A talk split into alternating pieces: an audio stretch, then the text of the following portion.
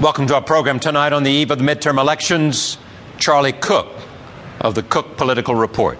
The president was just uh, single minded in wanting to go for big systemic health care reform when the public was screaming for for folk, more of a focus on the economy. So I think that's where he uh, that's where I think he personally take, should take some blame is the resistance to to go into incremental change or go into Plan B and going back onto the economy sooner. And Al Hunt of Bloomberg News. People don't like Republicans. That NBC Wall Street Journal poll today showed that, that by about eight points they had a negative uh, uh, rating, even more unfavorable than Democrats. Uh, and secondly, there are great divisions within the Republican Party. John Boehner and Mitch McConnell want to mold some kind of a conservative agenda. Some of the Tea Party types that are coming to Washington want to blow up government. And that tension and how it's reconciled will really be fascinating to watch. And we conclude this evening with the lessons from the Yemen story from David Ignatius and Mark Mazzetti.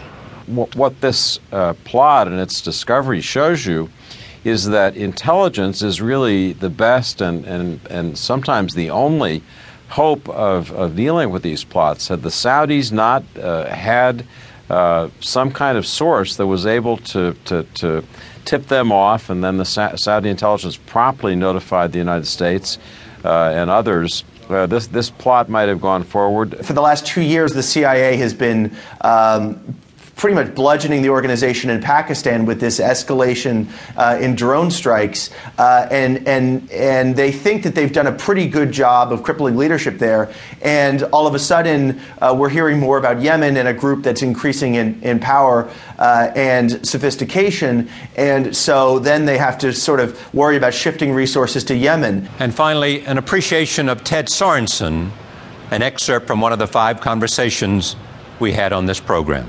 At heart, JFK was a pragmatist. He wanted to know what would work, what would solve the problem, what would be accepted by the voters, the rulers, whomever, allies, adversaries. But at the same time, with his speeches, uh, just to once again emphasize their importance, he talked about the dreams we all have of making this a better country and a more peaceful world, and that's the romantic part. Politics in Yemen, next. From